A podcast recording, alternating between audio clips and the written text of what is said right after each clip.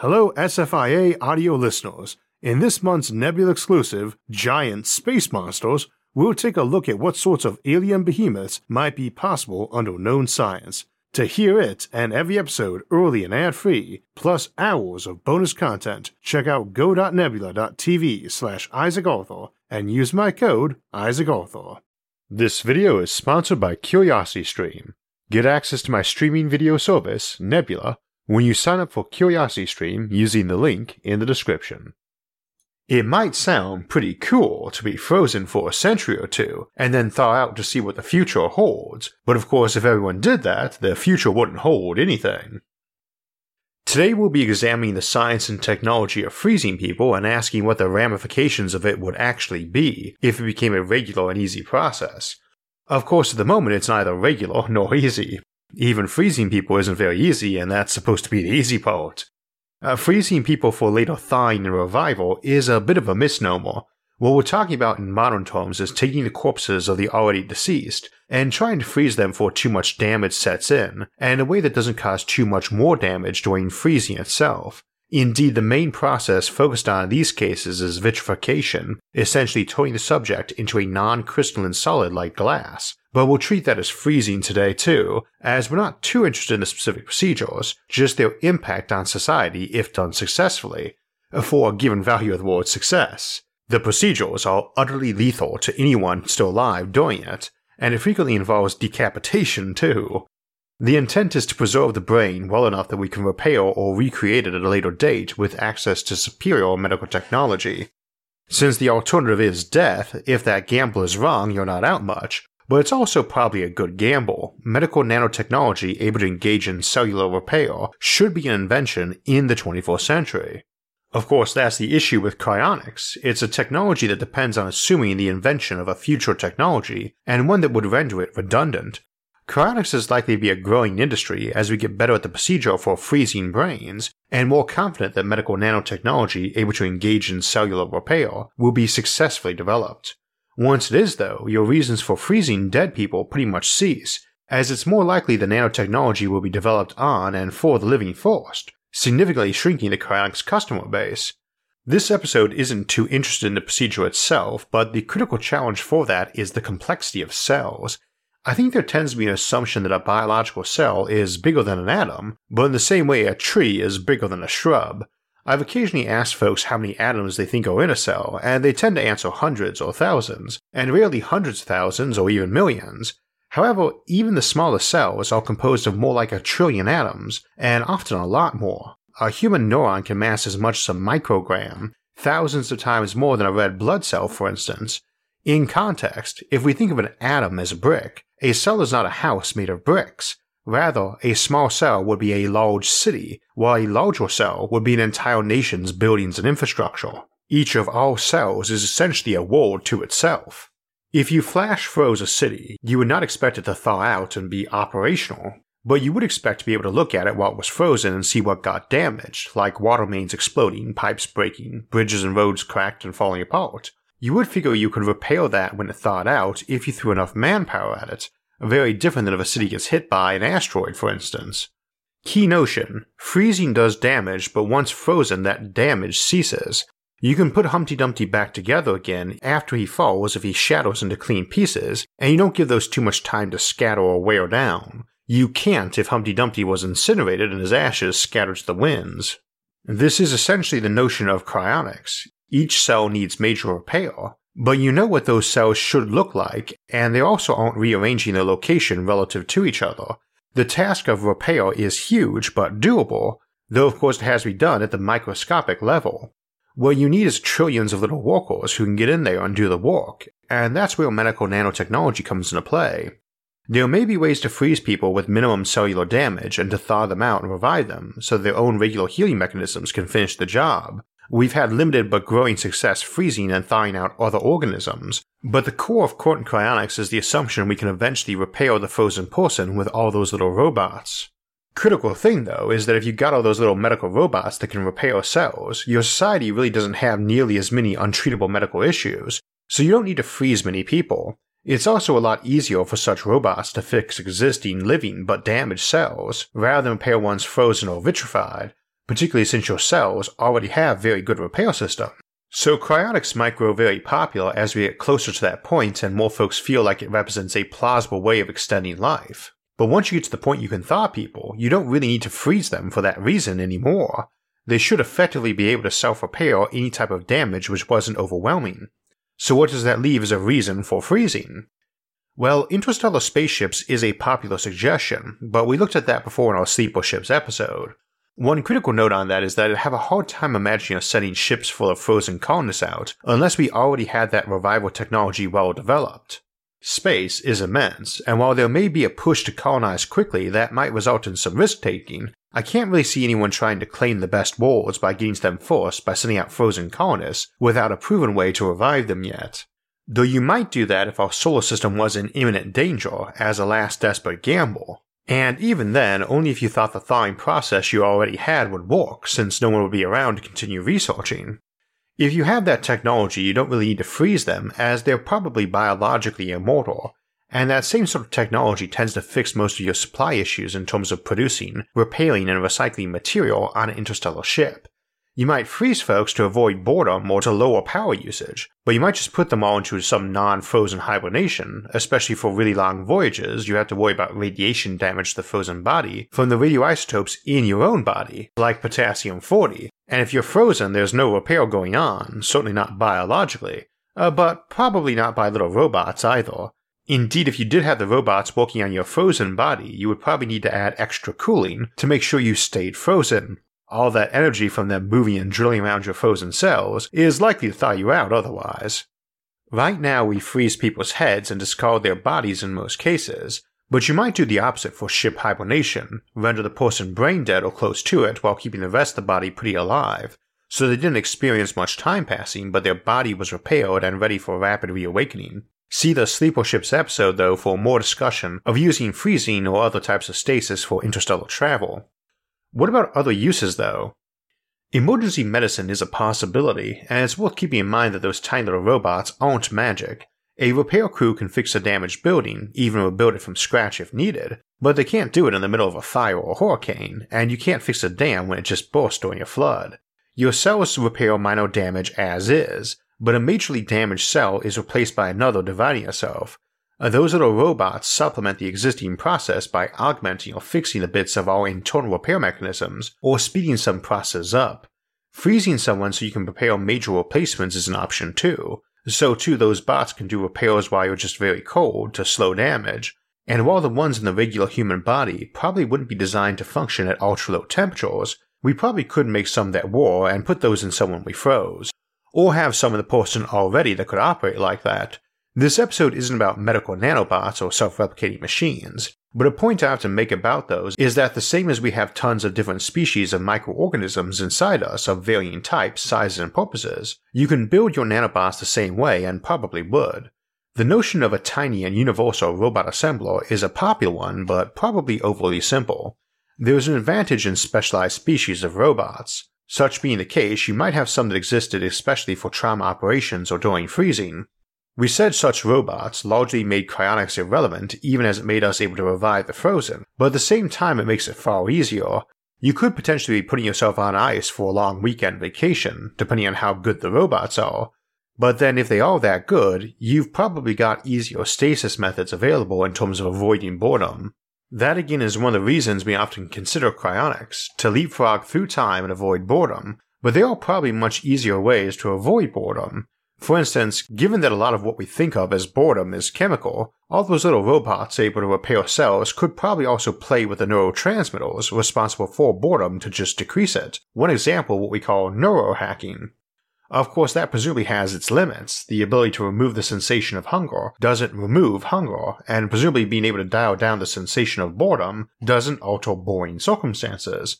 So this might be one reason why a civilization had large numbers of people go on ice, emerging every few years or centuries based on predefined triggers, like if that book series they loved was finally done. Hopefully they have a contingency trigger in case the author goes on ice too. We should also note that experiencing huge swaths of time beyond the normal lifespan is likely problematic beyond just figuring out how to extend youthful physiology indefinitely. I genuinely do not think anyone who had a full memory of having lived a million years could qualify as even vaguely human anymore beyond the biological sense. So why else might we use cryonics en masse? One example I'm fond of from fiction is the planet Hubris from Dan Abnett's Eisenhorn series. The planet was settled by a colony ship full of frozen colonists, and they didn't realize till after arriving that the planet was on a wildly elliptical orbit that left it an ice ball for 11 of its 29-month-long year. So they adapted their stasis pods to keep 99% of their population on ice during that period. As a sociological consequence of that, the caretaker population during the dormant season tends to live in places where the lighting is on all the time, a perpetual noon. I love the notion and the book, however it's not a terribly likely scenario for a planet. You could put artificial light and heating in place by many means, such as orbital mirrors around the world to add light when you need it, and that was an even better approach than freezing your population. Though if your planet's orbit is elliptical enough, you might try the other approach, and if life evolved on such a world, it might do that naturally. Artificial lighting and heating would seem the better path for a technological species though, but not so much from a cost savings perspective. Freezing people is rather cheap in terms of the storage equipment and the coolant. It's not terribly expensive even now, and that's with most of the cost going into research and into the efforts to get someone frozen on short notice after their death. If a culture has refined this process, it might be about as easy as we often see in sci-fi, where you just get in the tube and pull the door shut after setting a timer. It might be the routine approach for ambulances to have freezers, or combat medics too, to just have some bag with an endothermic chemical in it ready to freeze an injured person. Folks might have them in their own home and household robots ready to just haul you into your cryovault if you were injured. Indeed, it's quite possible such a cryovault might not only be no larger than a bed, but no more expensive either. I really could imagine them as a standard feature on board spaceships or in people's normal homes, the ice closet as it were. There is a distinct cost for keeping things ultra cold, but it goes down when you pack stuff in together. At a minimum, your cost drops with the cube square law, as heat exchange is about total surface area, so a freezer 10 times bigger on each side has 10 squared or 100 times the heat loss on its expanded surface, but contains 10 cubed or 1000 times the storage space. So your coolant cost drops to 1/10 in terms of cost per person. It's not really prohibitive even for individual pods in personal homes, and with only modern costs for coolant, a liquid nitrogen is dirt cheap. Still not free though, except in deep space. Now any spaceship is probably going to need some active parts that are kept warm, but you can keep them frozen for free, it is heating them that costs power. This is part of their appeal for interstellar space travel.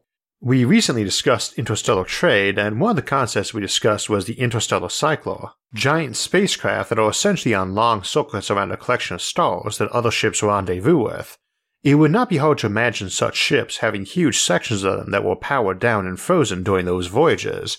You dock with the cycler, disembark, and check into your freezer, leaving a wake-up call for when you're near your destination. Given the potential enormity of those vessels, they would qualify as civilizations all on their own, and ones that might spend much of their time dormant, like our example of Hubris, only even more so, spending decades asleep and perhaps a year awake. This implies the crew might be awake and the nominal passengers engaged in the trade efforts or traveling would be asleep, but it might be the other way around sometimes too. The interstellar cycler is a trade ship that makes a circuit of centuries between its many destinations, but we have another vessel we call the Gardener ship that visits many worlds but only drops off colonists. The Gardener ship used the premise that any realistic interstellar colony vessel needs to be essentially self-sufficient and able to manufacture any spare parts it needs from raw materials, and that means it can keep producing colonial gear, not just ferry the gear to a single planet one time. And given the length of the voyages, decades, they can breed up new colonists too. It is the opposite of the classic sleeper ship. You need your colonists awake for the journeys, living and manufacturing and having families, but the crew maybe not so much. Indeed, a big part of the crew's job is to make sure the ship stays on the same task from beginning to end.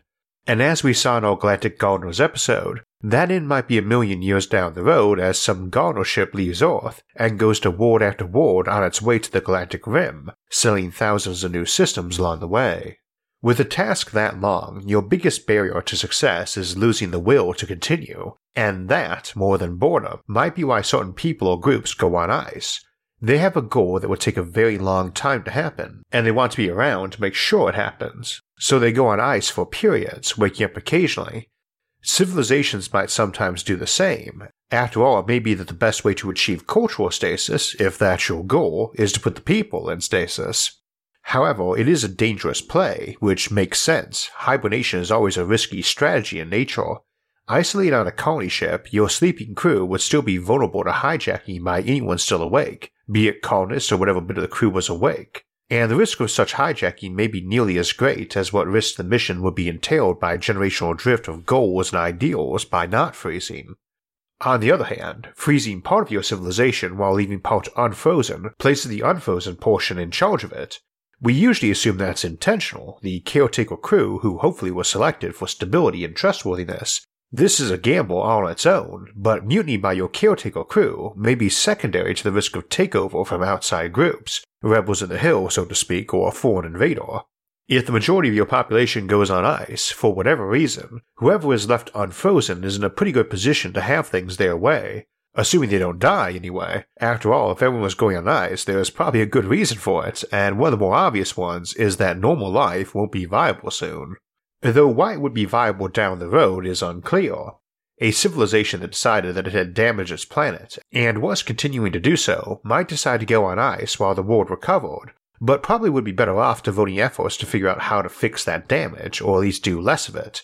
You don't get much work done while you're asleep, and little new work gets done if most folks are, so if your civilization is full of bored people hoping to leapfrog forward and see new things, not many new things will develop if almost everyone is on ice. I suppose if there was a set cost of staying frozen, folks might opt to sleep for as long as their personal wealth permits. The very richest might be able to go on stasis long enough to hang out at the restaurant at the end of the universe. This would be a rather bizarre economy that would give a whole new meaning to the phrase, time is money. Trying to skip ahead into a bright new future, or the end of the world, is one motivation for going to sleep on ice, or to be a frozen corpse anyway. It's customary to call folks on ice asleep in fiction, but they are thoroughly dead, and nowadays they are dead even before we freeze them. However, that might not be true either, which takes us to our last and maybe most plausible example of a frozen civilization. In Alistair Reynolds' classic sci-fi novel, Revelation Space, we have a faction of humanity that spends a lot of its time on near-light-speed vessels, called Lighthuggers, and spend most of its time in frozen stasis too. That may be a very common way to leapfrog forward through time, and those interstellar traders might be their own civilization, and the longest-lived one, and indeed we see an example of that in another of his novels, House of Suns, but I have a different example in mind today. In Revelation Space, the captain of one of those ships, the Nostalgia for Infinity, is infected with a virus that causes severe and gross mutation in flesh and machine. Indeed, it's really machines it seems to go after, people with cybernetic implants, and the captain is very much a cyborg. They put him on ice, and very cold too, down below a Kelvin, whereas most chronic freezing assumes to be more like 100 Kelvin. Incidentally, there is no set temperature you have to freeze people at. The two key bits are the Arrhenius equation, the formula for the temperature depends on reaction rates, of which decay is one such reaction, and the desire to keep the temperature constant. No fluctuations to cause cracking from repeated expansion and contraction. You could build a cryonic facility in Antarctica or Pluto, but you still need some active equipment to make sure the temperature stays put, no seasonal variance. Anyway, the captain is ultra-cold, appropriate since his faction's name is the Ultras, and yet he is still able to be conscious because his brain is a mix of the organic and the computer. We often discuss the notion of replacing damaged neurons in our minds with something more synthetic, and that seems to be the most preferred approach to mind uploading and augmentation as well, to simply replace our billions of neurons and their connecting synapses gradually as one starts wearing down. A person who went that path probably could be placed in stasis and remain conscious in whole or part if those synthetic neurons were able to keep firing at sub-zero temperatures and could function as the brain without the rest. Indeed, there are many advantages to computing or thinking at low temperatures, as we discussed in the Civilizations at the End of Time series. This raises an interesting option, not just that those on ice might be able to continue in some dreamlike slumber, but the civilizations that decide to embrace cold computing and post-biological existences, as we often look at in our Civilizations at the End of Time series, might make the transition by freezing themselves. I think a lot of folks would prefer to keep their body around if they went digital anyway, as opposed to the usual suggestion it be destroyed in the upload or discarded afterward, and so I could easily imagine finding some world full of nothing but frozen tomb vaults, full of computers of minds expanded beyond their bodies, with a frozen body in the center of each one, their inhabitants slumbering away in artificial virtual worlds, or very awake and possibly existing at a far higher subjective time rate. Such a frozen civilization might not be waiting around at all, not pausing out of boredom, but got onto ice to gain the advantage of ultra-cold computing efficiencies and be very busy indeed. One of the most common applications suggested for cryonics is as a way to extend lifespans, and as we saw today, it really only does that in a short-term context of potentially letting us take advantage of such technologies in the early 21st century, when they were probably more of a late 21st or early 22nd century sort of thing. And outside this specific period of history, we won't see freezing people as a way of extending life. There is an excellent video, Waiting for Immortality, that does look at cryonics as well as some other methods that might be more useful for extending life, like cloning, age reversal, and mind uploading over on CuriosityStream. CuriosityStream has thousands of fun and educational videos, but they have also partnered up with us at Nebula, our Streamy Award-nominated streaming service, to offer Nebula's content along with their own, if you sign up with the link in the episode description. That means you will not only get CuriosityStream and at a 26% discount, but also lets you catch SFIA episodes early and without ads, and help support our show while you're doing it, as well as see our exclusive Coexistence with Alien series and other great content from our sibling shows. Again, you get a year of both CuriosityStream and Nebula for less than $15, get to support the show and see our episodes early, and get all of that for less than $15 by using the link in the episode's description. Last year I got into the habit of doing not just one episode a week on Thursdays, but also a monthly bonus episode and a monthly live stream, usually on the middle and final Sunday of each month respectively, and I have decided to keep that up this year even though I will be devoting a lot of time to writing a book after years of audience demand. I am loosely calling that mid-month bonus episode Sci-Fi Sundays for now, as I've noticed I tend to write them more with a focus on science fiction tropes and concepts than the average episode. This year's first will be Machine Overlords and Post-Discontent Societies, on Sunday, January 17th. Then we will return next week to the Alien Civilization series for a look at Oceanic Aliens, before looking at Zero Gravity Civilizations the week after that. If you want alerts when those and other episodes come out, make sure to subscribe to the channel. If you'd like to help support future episodes, you can donate to us on Patreon or our website IsaacArthur.net, which I'll link to in the episode description below, along with all of our various social media forums, where you can get updates and chat with others about the concepts in the episodes and many other futuristic ideas. You can also follow us on iTunes, SoundCloud, or Spotify to get our audio-only versions of the show. Until next time, thanks for watching, and have a great week.